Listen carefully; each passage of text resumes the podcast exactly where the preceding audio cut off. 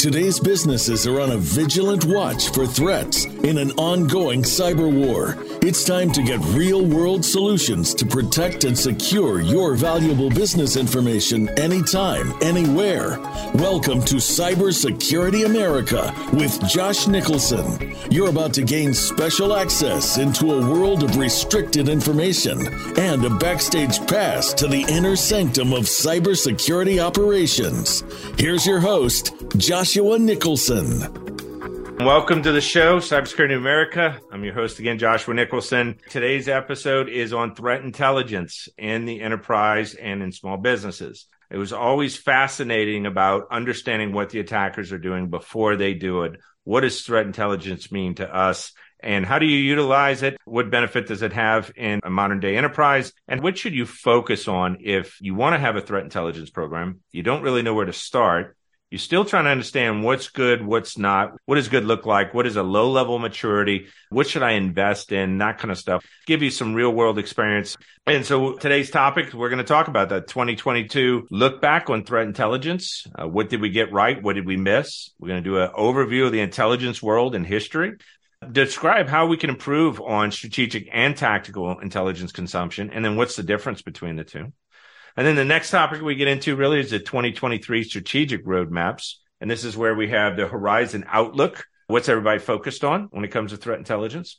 What are some terms and acronyms that are used? A lot of times there's acronyms that are thrown around in all kinds of different environments. What are some of the acronyms that are very specific to um, threat intelligence? And then talk about the SolarWinds, a lot of these celebrity vulnerabilities that we've seen, and how did threat intelligence play into those, and how was it able to get us around the corner? What are the big predictions? Like threat intelligence is predicting we're going to have attacks in this area. Kind of what is that giving us from a prediction model? The first thing I want to do is introduce my two guests. Both have uh, government experience. The first one is Aaron Bierlin. Aaron is an intelligence analyst with over thirteen years of experience. Aaron is the capabilities leader over at Deep Seas, Cyber Threat Intelligence, C T I. So Aaron began his intelligence career in the United States Army, where he served in Operation Enduring Freedom and Operation New Dawn.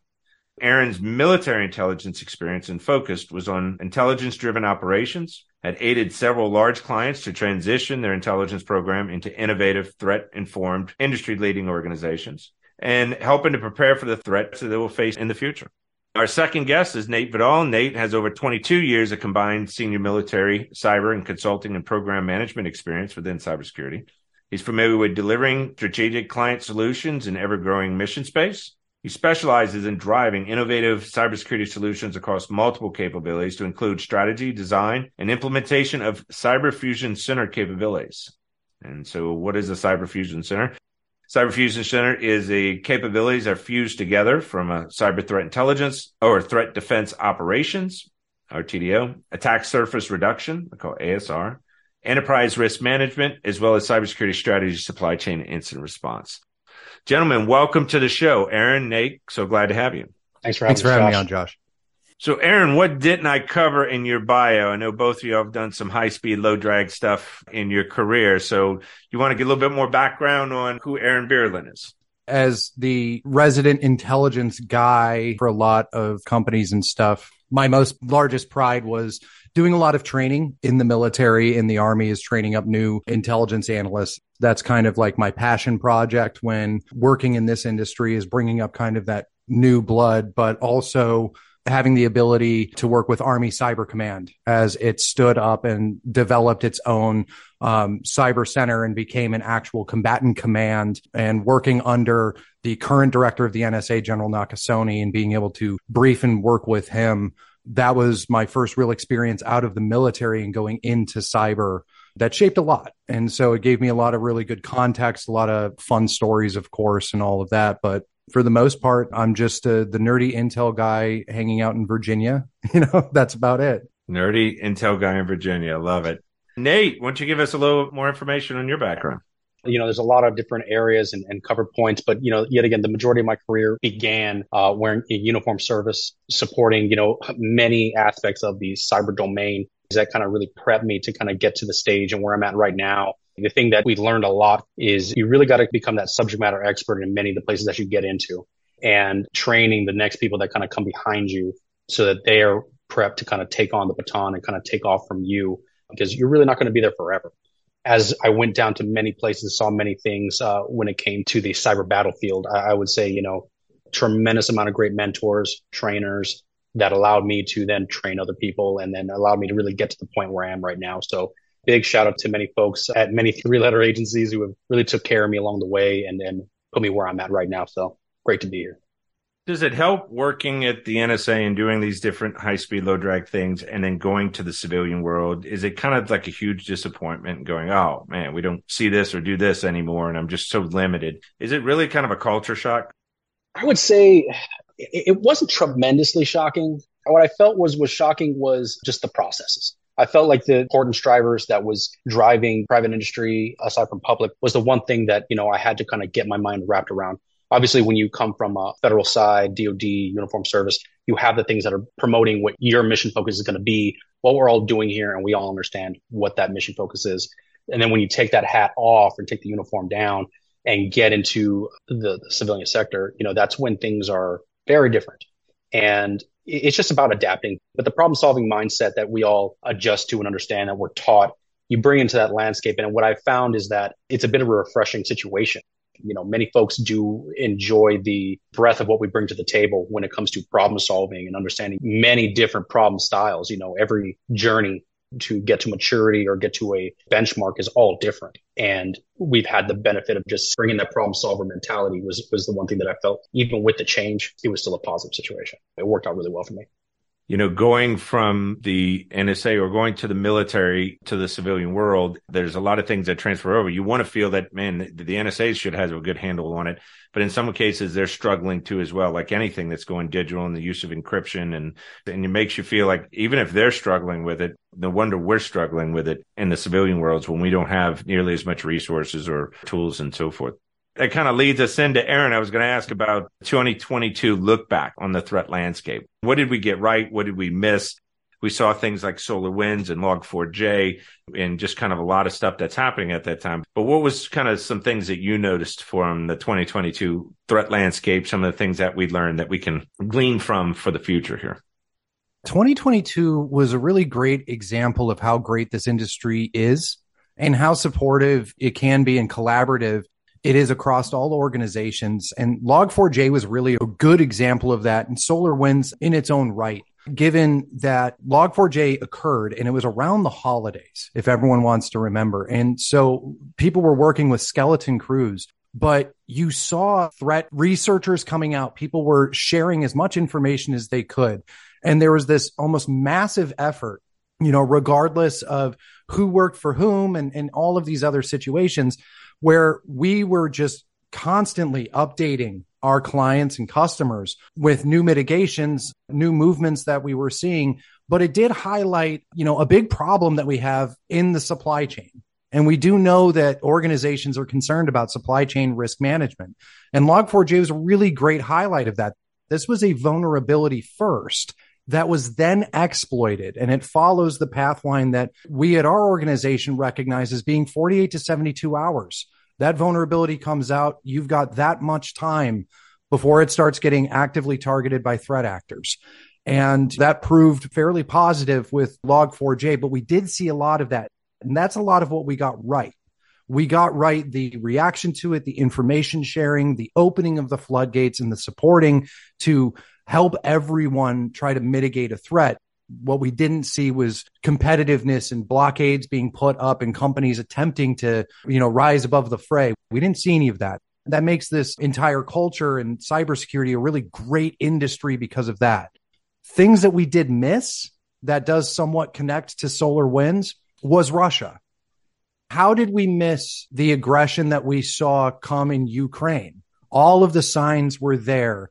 But how many organizations were caught flat-footed when Russia invaded Ukraine? And then you had industries that had offices in there, activism targeting their senior executives and C E Os, and, and then people not knowing the plan. What do we do if we have to break off any of our network communications within Ukraine or even within Russia? How do we respond to a massive geopolitical event like this without properly understanding and having that playbook? But in reality, this aggression is years old And it's part of the problem with having too much of a focus. When you just say the word cyber, you think it has to be bits and bytes, and you don't realize there's people behind those keyboards. There's nations influencing these decisions. And there's an entire geopolitical aspect and a holistic approach that people can take to intelligence to better inform their customers and their clients out there on what's going on in the world and how it's going to affect you next week and next year and next decade. And we can do that. And that's normal intelligence, but it's just not something that's been fostered well within the community. There's been too much of a technical focus and not enough of a holistic focus throughout these programs. That's a good point. Nate, do you have any thoughts on that as well? Aaron's not wrong. I can call out specifically when Log four j actually came out. I was in a grocery store and you, Josh Nicholson, gave me a call to jump on with a very high profile client that we had to run down an event that we were soon to find out that was Log four j. And we hit boots on ground and had reaction and took our process for what we had, which was very mature, and was able to stay ahead of the curve, whereas I saw many other clients struggle with understanding how to identify, struggle with understanding the footprint. You know, the biggest thing that I get day in and day out from C I S Os all the way down to technical experts is, what does our actual footprint look like? And oftentimes, you know, your maturity model is really going to dictate what that answer is. And when you have these instances of celebrity-based vulnerabilities that pop with proof of concept shortly after, oftentimes that question is a great question to ask, but it's oftentimes too late. So you're playing a reactionary game to try to mitigate what these things look like. What I will say is that Aaron's profile on global events when it comes to threat intel spanning outside of the technical field is a big deal. I eat up threat intel that talks about geopolitical events. What does the landscape look like outside of the technical field? I care about that type of stuff because it helps in what we should be thinking about progressively. When I got to get in front of a C I S O and tell them why this technical thing matters, but also some historical intent behind it that really captures an audience so much more than, well, this is a bad vulnerability. Well, this is also a bad vulnerability with an intent from a nation state that could go far, far worse.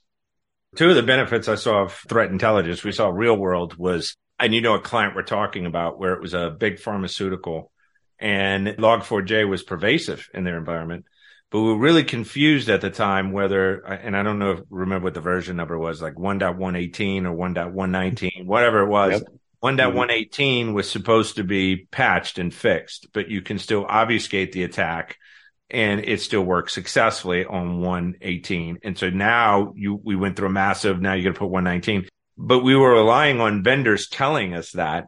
And this is where we used one of our tool sets, breach attack simulation, where we attempted those Log four j exploits on those machines, and we were able to tell, was it vulnerable? Did we get a positive response back? Yes or no? And I think that active testing is where we would say, no, it's it's still vulnerable. We still need to patch it. And then we had some frustration from infrastructure people going, what, patch it again? It took me a week to go patch it. And so not knowing that version was still vulnerable and having to patch it, it was just a real kind of nightmare. So I think what we recommend to a lot of our clients is you want to be able to adapt to these environments uh, or these changing events. A is inventory is key. You got to know, you can't protect what you don't know exists. So having that C M D B, understand what your technology assets are, where uh, Log four j is even installed at, where do you have Java even installed at? I think all these become very important. It's really hard for threat intelligence people. It's really hard for incident response people to compensate for lack of information of what the landscape looks like. You could say, hey, our scanners are not seeing any of this type of host open or this vulnerability, but just not really having that inventory causes some difficulties, as well as knowing when to push the button on a vulnerability. You, you may have something that's a high risk and it's a C V V eight or nine or, or whatever, pretty high score. At the same time, is it our only exposure deep down in some piece of infrastructure that's on manufacturing that would never see the light of day anyway? So yes, it's important to patch it, but the probability of exploiting that where in its current environment is almost nothing. Uh, you'd have to have physical access to one of the plants. So you have to put in that perspective. And I think that's where I T and the other business lines want to hear. They don't want to hear that we just took some list from Microsoft that said this was critical, and we're going to force an implementation or patching of that in some production systems and blow some up unless we got this right. And if we have this right and we understand it and there's some risk analysis towards it, I mean, the second event where I saw threat intelligence really help, we were at the CISO's meeting and she was discussing uh, ransomware protection and so forth. And I had just gotten an uh, Intel brief, and I think it was from Aaron on one of our Intel briefings. And it said that ransomware actors were targeting victims who did not pay to have their data restored, and so performs a denial of service on that company. And I remember going through that with the CISO and saying, yeah, we, we, we see this as a trend. Our threat intelligence team picked that up as a ten. I, I'm just curious, what is your denial of service control capabilities? Do you have anything that's there? And you got to remember, this is very large pharmaceutical, so tens of thousands of employees. So big infrastructure. So what are you going to do if, if that's hit with a denial of service? And she said, well, let me hold up. I'm going to go back and I'm going to find out. And went back and found out from the project teams that they had one on the books. It got delayed for whatever reason, and it did not go production. Uh, so she immediately ordered the team, yeah, let's go ahead and do this. We're going to pay for this. Let's implement this solution. Three months later, they stood it up, and it was live for two days when everyone got hit with like an eighty-eight gig denial of service off of one of the main towers. So it brought down all access to O three sixty-five. It brought down access to a number of different major cloud platforms because of all the internet connectivity that came out of that tower. And I think they were able to activate it and start mitigating and scrubbing that DDoS within about four to five hours. It, it could have come up quicker, but it wasn't tested. For the solution to come up, there's G R E tunnels that have to be established. And when you're under heavy load, it can't establish these G R E tunnels. And so it was really hard to get it up and running. But once it was up within that four-hour time period, it was mitigating an eight-gig denial of service. Saved us, saved the company, and it was all because there was a threat intelligence brief that came to someone who is on the cybersecurity team, who's running the Cyber Fusion Center, and it was actionable to me and came up in conversation. So that's a prime example where threat intelligence could just help me find some I O Cs of something that's in the past, that something happened. And so that's a terrible way of looking at it, and it's so rudimentary in that way. But how does it help me navigate future disasters is kind of my thoughts. Have y'all run into that experience too, where threat intelligence actually came up and saved the day? I would always say that we've saved the day all the time, but that's because I was the guy doing it. It's interesting because to the point that you just made, the example that you just gave, there's an organization. Uh, it's not one that we work with, but it was partnered with one of our clients. So, you know, wanting to take a look at that potential third party that just had this happen.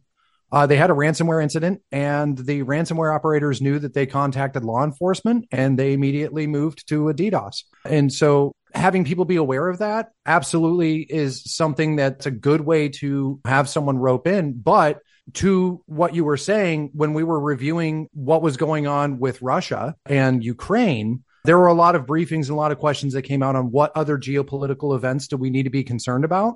And so we have seen organizations move towards that and been able to inform them to have them prepared for situations like what we saw in the future of, you know, just re- recently, whether it be some of the protests that happened in China or uh, some of the events that are happening in South America. That's a point where we've been able to really get ahead of it and really prepare customers and clients for understanding those movements.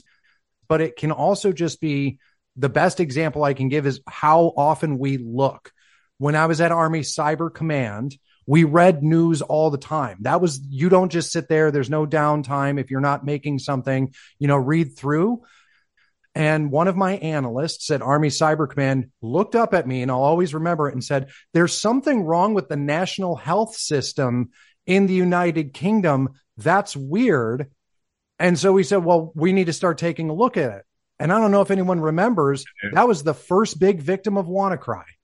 And so because of that situation, because she had, you know, got eyes on that quickly, and we really started digging. And of course, we had the wonderful connections of the government.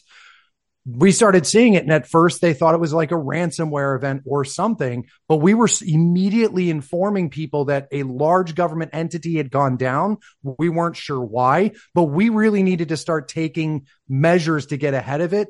And because we were just that little bit more advanced and ahead of the curve, it really helped us prepare our command and our leadership for the oncoming weeks and weeks of briefings and mitigation and work, just to ensure that we were not hit by something like that.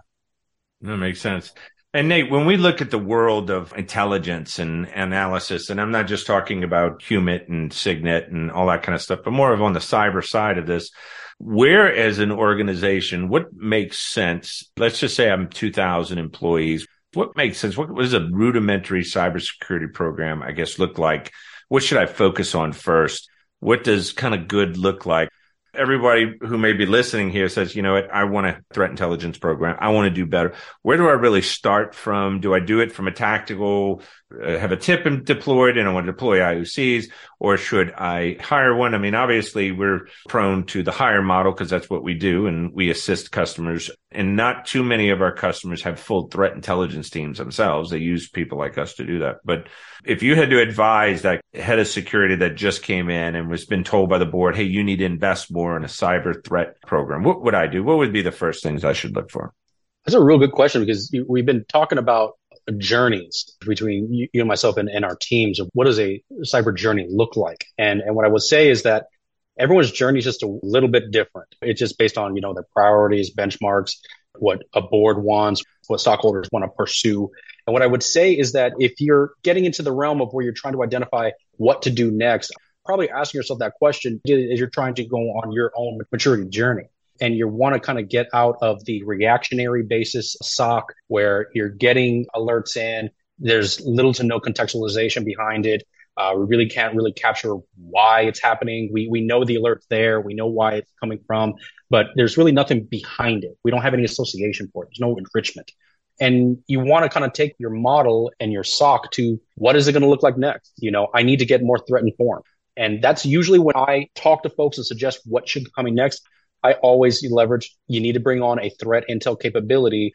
That one's going to leverage a TIP, which is natural. You know, a good threat informed platform is, is great, but also kind of getting that understanding that we need to kind of take what they're bringing to the table, making it relevant, you know, to what the business model needs to look like and what they want to see. You know, obviously everybody has what threat informed things they want to see based upon their business model, but taking that, bridging an assessment and understanding what they want to see out of it, building out what it looks like for them, and then building unique use cases that's going to give them that contextualization across, not just telling them what they should be focusing on, what tradecraft threat actors are doing that could theoretically be affecting their agencies or their products, but also informing a company at large. What I've noticed is as the maturity model grows, the threat intel that is provided stems across an entire enterprise.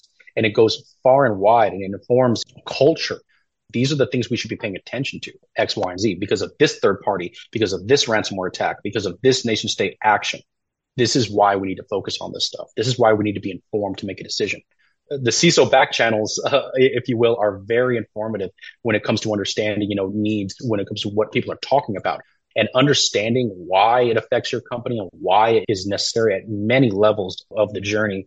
One, it keeps you in the mode of growing with something that's going to grow with you, and having a threat intel program that starts off small and, and informative, that grows into flash notifications, niche alerting that we can create and give to threat detection engineers, to then theoretically publishing out to I S A C, being the tip of the spear. We are the focal point because we see this on a scale that surpasses many others. And then you become the people that people want to look to for this intelligence. And that's when you know you've you've hit a really awesome peak. You're the informer. Yeah, that's a really good point. Aaron, anything from your perspective? It's a real hard thing. Everybody has their own thing that can fit. And, you know, step one is how do you educate your workforce? Because, you know, nobody wants to say this, but your workforce is your primary vector of approach for threat actors. That's it's still the most successful way for threat actors to access your network is through spear phishing emails, S E O poisoning, and your employees being socially engineered and clicking a bad link or opening a bad attachment. You know, step one is figuring out where to get the good information that you need, and then how to inform your workforce to make sure that you reduce that attack surface as much as possible. But secondarily is understanding what your actual landscape is. You know, you read a lot of headlines. And so every big headline, when you see it on all the major publications, you think this must be my top problem. Everyone's talking about this malware. It must be my top problem. But that's not true. You need to do We call it a threat landscape. We honestly just stole the concept from the military because that's where Nate and I caught our teeth and grew up. It's called intelligence preparation of the battlefield. You need to know where you're at. Where are you on the map? Who are your peer organizations? What's hitting them? Historically, what has affected your industry vertical? Just because Facebook and Twitter or whomever is saying that this is the biggest threat to you, our biggest threat out there, it may not even be looking at you. That could be attacking banks, and you could be an auto manufacturer. You need to know what your landscape is, because while you're looking at the big celebrity over there, someone's going to sneak in that back door and they're going to take down your organization just the same. And you could have caught it if you just paid attention to where you fit and who's targeting you specifically. And do you find most customers have a hard time really seeing the value of intelligence? I mean, obviously, all three of us are military. I'm Marine, you're Army, he's Navy, uh, and we have Air Force guys. So we got all four branches. It's real, real interesting because we all get along. We don't kid each other and beat each other up too much. But I think threat intelligence and all is understood in the military context, but not really in the civilian context really at all.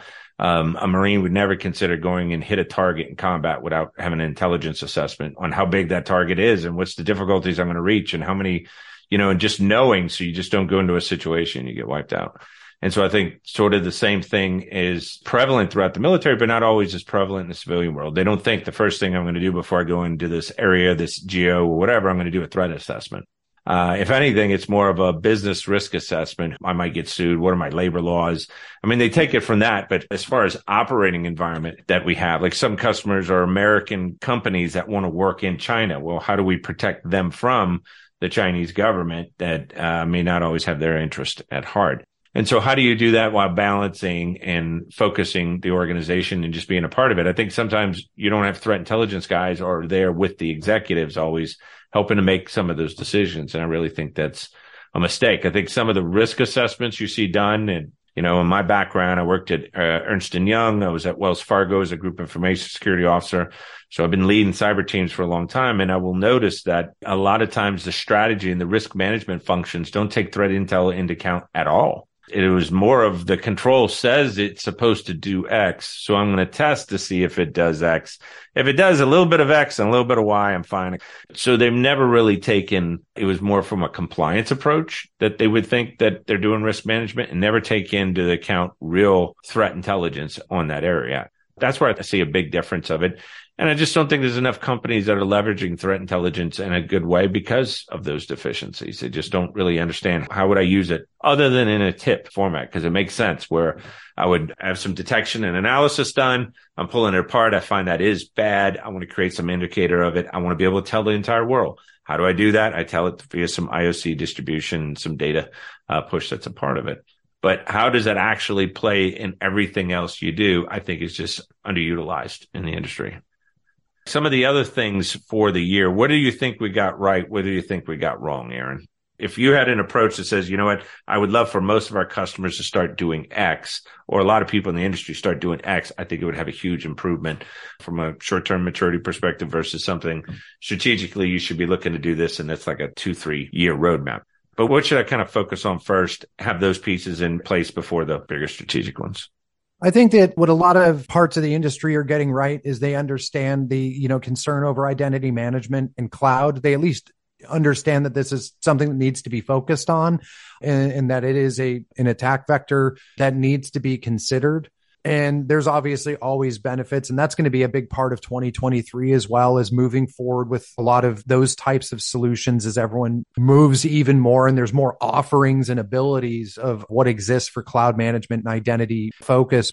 But what people get wrong still historically is once you have your organization focused on being able to get good threat intelligence and contextualize threats, you have to understand that really leaning forward is also understanding everything else that is also out there. Like step one when developing and maturing your organization is knowing what's targeting you, but that doesn't stop there. To get ahead of the curve on a lot of these things is knowing how ransomware operators are changing their tactics, techniques, and procedures. How are nation states moving their focal points and what are they targeting? Because one of the biggest problems we have when maturing organizations, and where I think they get a lot of it wrong, is they want to demand, how does this apply to me? I only want to know if it affected my peer. I only want to know if it affected my industry. And it's like, but you're at a point now where you can get ahead and you can be that tip of the spear. You're not going to do that if you're only caring about you and not watching how your enemy, I'll say it that way, is developing. And that's where a lot of people miss it, is threat intelligence doesn't start at looking at your organization. It looks at the enemy. That is our job. Our job is to understand your adversary and then understand how that adversary can affect you. It's not the other way around. You have plenty of people that are looking inside your wall. You need me looking outside of it. Yeah, that's a good point.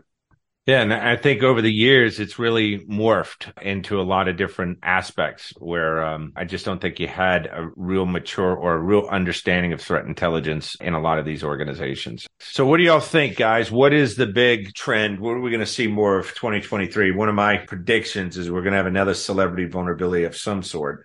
There's going to be some driver, some executable, something somewhere that if you pull it, the whole linchpin of the internet falls apart. And we're all back in the caveman days. So what is that you think is going to be the next one? I mean, G P S satellites, for instance, what happens when we lose G P S satellites? What do we think is the next big threat vector?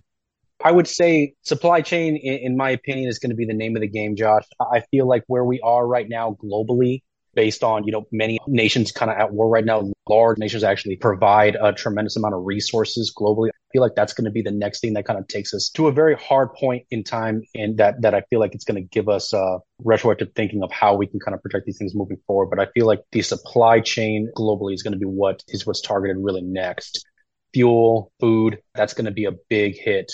Waterways, all of these things I feel like are all going to be like prime. You know, everyone wants to level up. You know, every threat actor wants to kind of get it to that next level. Every threat actor has their intent and has their intentions as far as what they want to do. Everybody's kind of grown accustomed to the ransomware-based style of attacks, to where people now are kind of understanding how to adjust, how to augment, how to back up, and, and what they're going to do.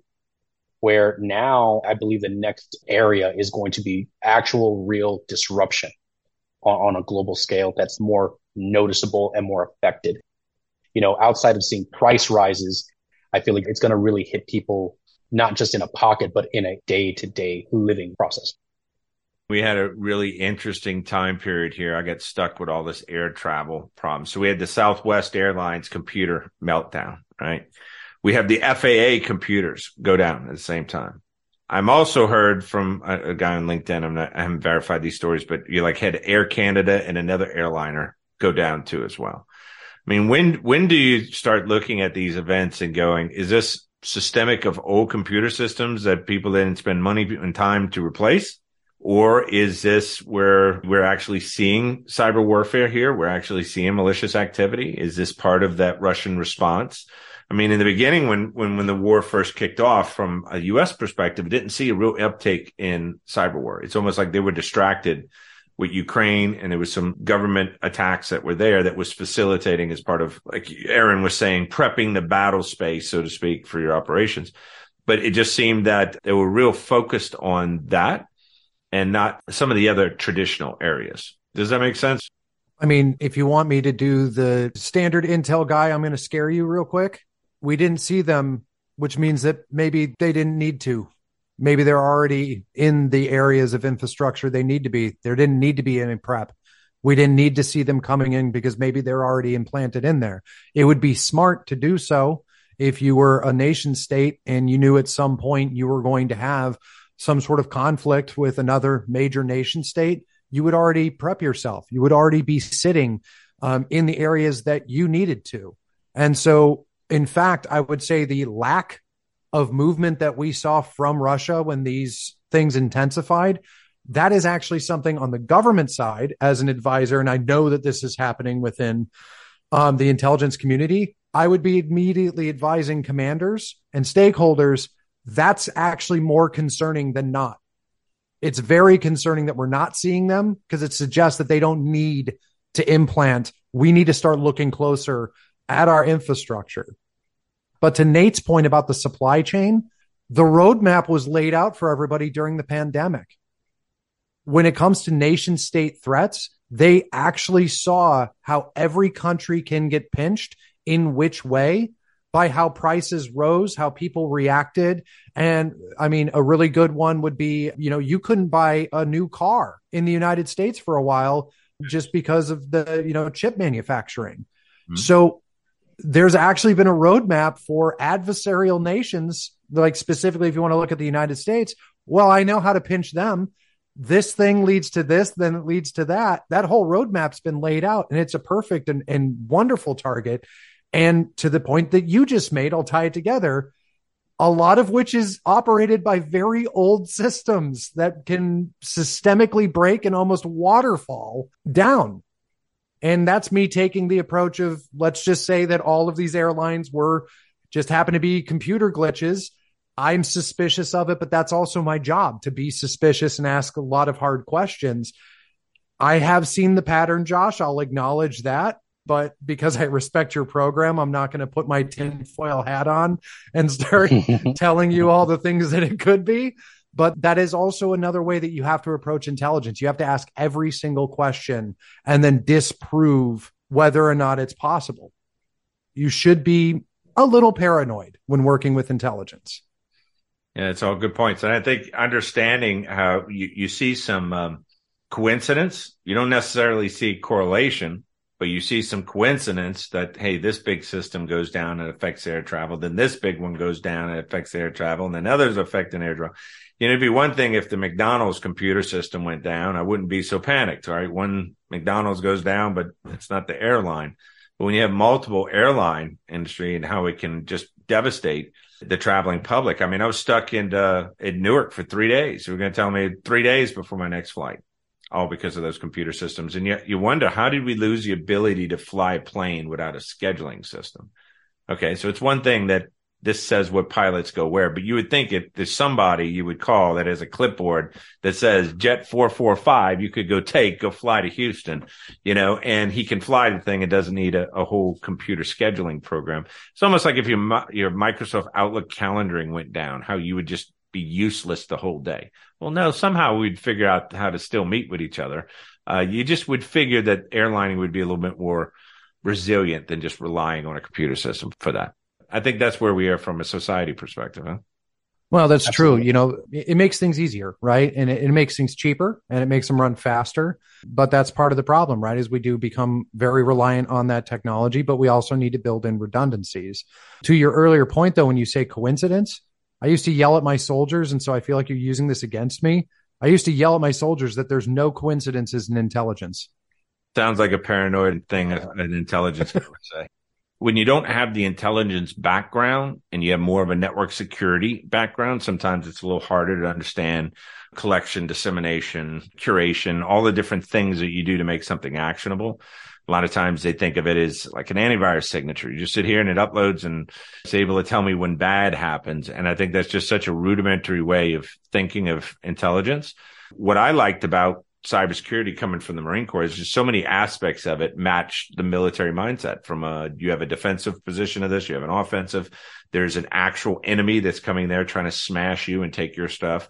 Uh, so it was much more fascinating, I found, than I T, where it was some error. I'd have to go look in TechNet to figure out what component was broken and let me patch that or, or registry to fix that. To me, that wasn't fun and exciting, but taking the dimension of warfare in the cyber realm perfectly matches that, because there's a complete understanding about that. So a hardening of my defenses on my A S R, my attack surface reduction. How do I reduce attack surface points that may have that the enemy could get a foothold on there? Uh, how do I think like an attacker? How do an attacker recon? What is it, the stuff that they can see about my executives that they can use to fish?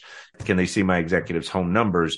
You know, any of that kind of stuff that would give an intelligence officer, especially an offensive intelligence officer, an understanding on how to target my organization is what I would want to go after. Uh, that would mean sanitizing the website for email addresses that they don't need to have. I think in some cases, it's, it's changing S M T P addresses up so it's not easily guessable. And there's a number of different things that we can make harder. When I was in the banking financial institutions, we had a lot of A C H fraud. We had uh, people would log on to the wire transfer system and they would transfer it out. Now, the first time that happened, I get brought in by uh, the C E O and the C I O, and they said, look, we need to do an assessment. It looks like we keep getting hit on the wire transfer system. So went, did an assessment, noticed there's no M F A authentication. You can log on from anywhere. You know, they probably got fished. Their credentials are gone. Somebody's logging on somewhere else, initiating the transfers. So what we did is implemented M F A, did R S A tokens on wire initiation. That way you couldn't initiate a wire without a token. They said, okay, that won't break our processes too much. That's fine. We can do that. Then the attacker was still able to grab the credentials and steal money again. You're like, God, how did they steal the token? I said, so we put another token on, uh, one for initiation, separate username and password for authorization and release. Okay, we're going to prevent this. There's no way they're going to be stealing money out of the A C H system, man. Nope. one hundred thousand dollars went out the door. Crap. What happened? Why does this keep happening? So I went down to the wire transfer department myself and sat there and watched the manager. And I said, okay, initiate a wire. Show me you're doing it. And she grabs the paper that came in through the fax and she goes to initiate the wire. And everything's great from the initiation standpoint. And I said, okay, so they used the token. Okay, I see you initiated. So how do you authorize it? And she reaches in the dress. She grabs another token with a little piece of paper on it. And she logs on with that token and approves it right there on the same desktop. Right. Well, her desktop was compromised. The attacker saw the every time she did it. So she violated a process which said there had to be two separate people, one for initiation, one for release. Yet that person was on vacation. So that person gave him the token and the user password. So the one person was sitting there doing wire transfers, and we couldn't figure out what was happening. Why? Because they had a process breakdown. They violated, had no idea they were violating that, that process there. And so I thought it was really interesting. Uh, how these attackers learn to get around them. A se- second scam I, I ran across is my nephew was uh, going to get a rental property here in Charlotte. So I'm in Charlotte, North Carolina. And he was getting a rental property, and he saw it on um, one of those Zillow sites. And it says, you can get this property. It's, uh, I think it was fifteen hundred dollars a month for rent. And it looked like a really good deal for three bedroom, fifteen hundred dollars for rent. So he replied to the ad uh, and said, hey, I want to go see it. And he gives him a link here, go sign up for this, and it'll give you a token code to actually get into the place. So they do that. He gets into the place and he sees it. He really likes it. He wants to give a down payment for it. And so he gets the standard rental contract and says, Uncle Josh, I really, I want you to take a look at this just to make sure it's, it's good and it's solid. And so I started looking through the contract, and it looks like a, just a regular contract. It looks normal from a T's and E's perspective. Looks like uh, anything somebody would sign. But I saw the name and I asked, I mean, so who owns that property? I mean, one of my biggest concerns is that you rent the property out and somebody doesn't have the money and the A C breaks and you're you're screwed for like a week uh, with no air conditioner because the guy has no money to fix it. And so I much rather a um, a company that does that. That way I know they have money. They're going to replace the thing. So I always thought it was really, really important to do that. So I started looking up the guy, who, what's his background? Where's he at? Let me talk to him. Uh, but one thing his girlfriend told me that keyed me in, she says, I saw the exact same property for like three hundred, four hundred dollars less on Craigslist, or three hundred, four hundred dollars more on Redfin. So one of the official sites there. And I said, that's really strange. Same address, same everything. It's the same address, same everything. It's, it's like three hundred, four hundred dollars less off of, uh, off of Craigslist. So we called, we said, you know, that's really strange. Why would it be these two different prices? So I started talking to the guy, and long story short, to find out it was a complete scam.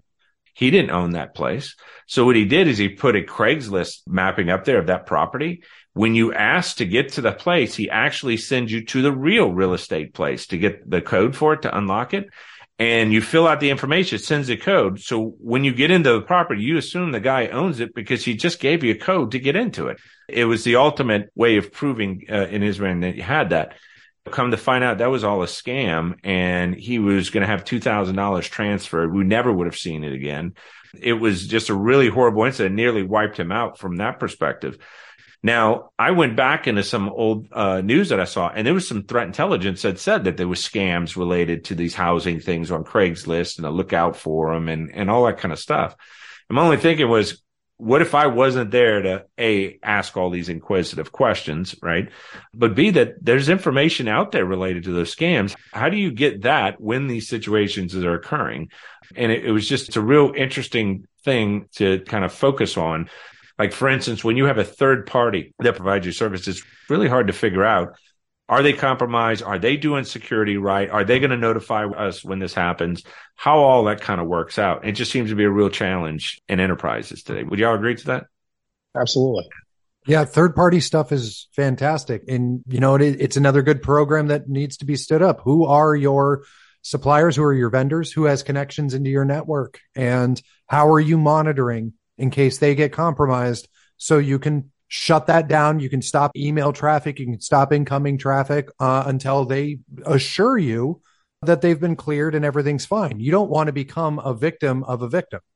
Yeah, Nate, so, Nate yeah, I absolutely. deal with this a lot on third-party incidents where we had our incident response team at one of our big clients were constantly engaged with third parties more than first-party events.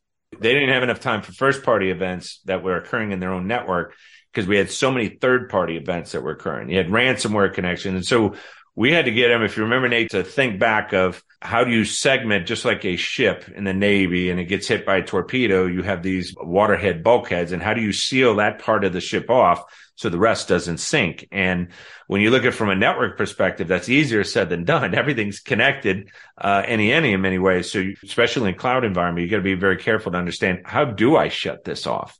How do I prevent this third party's connectivity? And should I think about this before I even set them up? I, I mean, I shouldn't have an incident and then go, I wonder how we're all connected. What should I do to protect it? Because some of it, if remember, if they were ransomware, we were shutting off email, because we didn't want ransomware distributed via email. We also had secure F T P jobs where they were moving data and third parties were moving data. So now we had to consider that potentially compromised.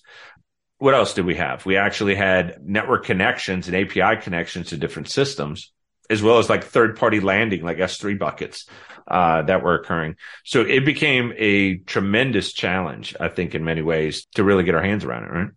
What I would say, Josh, and kind of piggybacking off the initial comments was uh, when it came to taking on more third-party events and incidents more than our own, that's a correct statement. What I will say is that our program that we had in place was extremely mature. We had a tremendous amount of use case development, analyst understanding of what they should be paying attention to, and that took a lot of time and effort to kind of put that into play. To where, yes, we did have a tremendous amount of hand working with third parties, following through as an incident commander, understanding, you know, what was affected, getting T T Ps, implementing, you know, countermeasures within our own environment to mitigate things that we may or may not see. But what I will say is that we were so quick about getting things like that in play and on the road from third parties that, you know, by the time you knew it, we were already well and above understanding, you know, We we have a process down that's tight from blocking off a certain network aspects, understanding, you know, what the inbound outbound looks like, understanding what the potential footprint of their level of attack would look like, you know, leveraging our threat intel capability. I look at Aaron because he's the guy that informs me, because when I hear about a third party, I immediately look at my threat intel analyst and, and I say, what do we have on the dark web? What are we seeing when it comes to these things? I need to understand, because I can sit and wait all day long for a third party to get in contact with me, knowing very well they're probably going through an investigation. The very yeah. fact that I'm hearing about it right now tells me this probably happened two weeks, a month. You know, so understanding, you know, how we can take a reactionary base from that position and moving forward with that and investigating what the near real time look like, what do the events look like, and that it really takes you, really showcases your maturity model in that moment. Yeah, that makes a lot of sense. The thing about the third parties is that there's no contextualization from it. You know, okay, it's a third party. They do three, four things for us. They do some things to some data and they send it back. Or we even have more complexity where we have a fourth party. It's like a repository cloud system for a third party, but we have no contracts with them. They're a fourth party. And then when we're dealing with these third and fourth parties, they're in the middle of an incident, so they don't even talk to you. And you're trying to get information for your management team, but they're not even going to talk to you. And when they do, they're going to wait for their lawyers, and it's going to be two, three days from now. So you can't even quantify the risk back to your management team because these guys are ghosting you because they don't even know what to say. And, and we notice that, right, of where when they're in the middle of an incident, these incident commanders and these I R security guys you've been working with for a long time, all of a sudden shut up, and they, they're not saying anything. And it's why they're under legal constraints. They can't say anything. And then what do you do? How, do I proactively shut that service down? I don't know really the situation. I'm going to be impacting business. And so now you have cybersecurity guys making massive business decisions uh, at the same time, but what needs to be cut off, what doesn't. I do think there needs to be a holistic approach that says when we start segmenting and shutting down, these are the things that will be impacted. And let's go test it. Like, let's really start shutting down. Take a night, a weekend, or whatever. And that's not really big coming from the network security world where I come from. They don't like shutting networks down. But actually walking through that where we do cipher that off, let's see what breaks. Can we operate in this mode for, what, an hour or two hours? We can't because the F T P servers won't update or something to that effect. You at least know the risk posture, what's happening. But I think there's too many organizations do not take the approach of actively testing their countermeasures. And let's actually block things over. Let's fail over to backup links. Let's assume the firewall is going to crap itself. Let's go over to the secondary. How do we reroute? I think some of these situations where we can easily plan for them doesn't get planned because people don't have time to do their day job, let alone do advanced planning for things they think might never happen. Um, but it does seem like we do need to put that more into tabletop exercises where it's not just this incident ha- happened with this person came in or we have this activity, but this major thing got knocked out too. So work with cyber and the disaster recovery team at the same time. How would we, how we do that? Because recovery of the system can be completely different than we want from a security perspective. We don't want that system coming up now because of X, Y, and Z, but because of their model on how to get something up, I need that up A, I need that up uh, in, in B or whatever it may be. So I think there needs to be a little bit more consolidated uh, or considered approach. And then how do we actually move like a flock of birds? I mean, you and I have been in situations where we had big enterprises and they have fifteen, twenty different people. And it was so distributed and so many different people, just getting them to operate in a consolidated manner in a critical situation without requiring fifteen different tickets for fifteen different teams. It, it was just been a massive problem. So I think as we start to look at how do you operationalize this, companies need to ask themselves, do they even effectively communicate themselves when normally? Am I distributed? Is my network team, I have to open a ticket. If I need a proxy block or I need a firewall block, is that really just a ticket? Is that streamlined for you to actually action something really quick? And I just see some of them are not. It's more of a responsibility, bureaucratic ticket passing than it is a true functional org. You know, does that make sense? Absolutely, Josh. And, and you, you raised a really great fun topic that, you know, I want to just touch on real quick is there was a client that I supported there for a while, very mature when it came to their cyber fusion center. And they had an on-site red team that I helped stand up. And what I will say is having that capability from just talking about red team specifically, which was informed by threat intel as far as what the capabilities of what threat actors were doing, we would normally on the fly, anytime we would get any sort of proof of concept on the street, we would usually have a mirrored environment where we could test near real time whether or not our defense and death posture actually works. I'll literally be in front of an executive director of a S O C, Cyber Fusion Center, a C I S O, and they want to know, am I affected by this?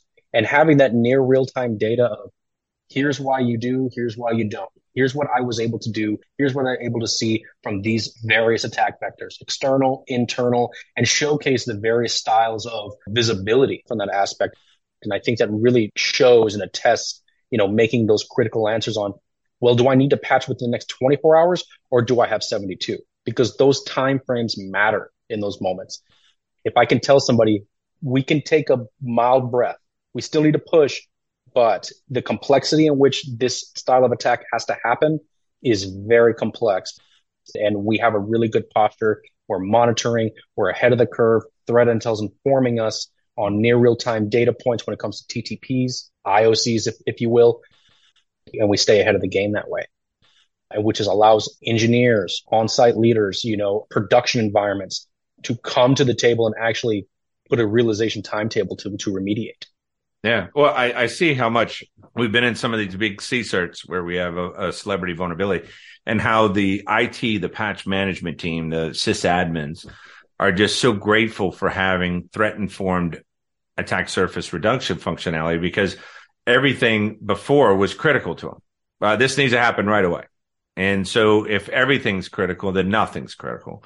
And so since there was no vetting and nobody ever said, well, actually, you could take the next couple of days to do this because the threat is this. When you just take it from an immature perspective, just say, just because it says hi on this rating from whoever provided it, right, that this is vulnerable and this needs to be there, that does not mean that that's really a high risk to you. It's just mean in general, it's a high risk.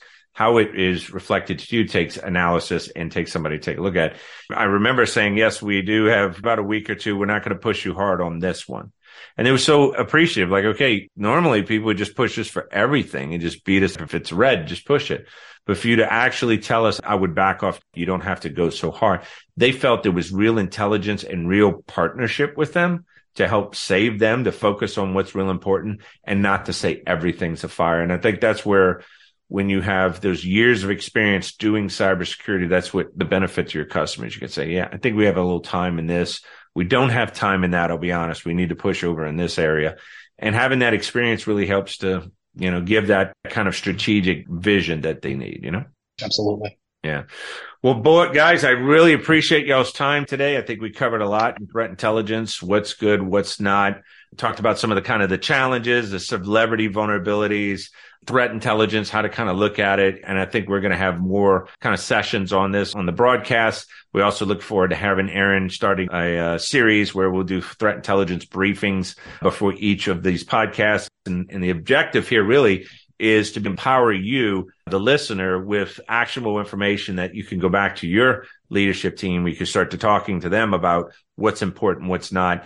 It's not about what is important in your future here based on some sales news articles you saw that some firewall vendor showed you that you must have this cool shiny box.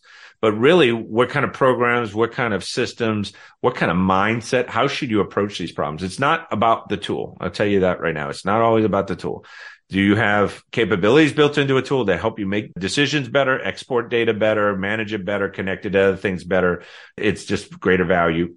Absolutely. But that's not always the thing you should be focusing on. I think the thing you should be focusing on is having a real good understanding of what your threat intelligence program is and is not, what it encompasses, and then using what tool sets after that once you kind of have your requirements down. And I'm sure Aaron can have a whole class just on the different tips that are out there, the different ways technology uses to aggregate things.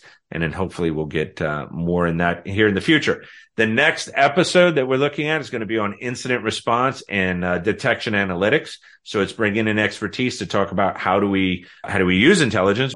What is the analytical life cycle? How do I develop them? How do I create a library? How do I deprecate old analytics so I don't have false positives anymore? How do you keep up with that kind of life cycle?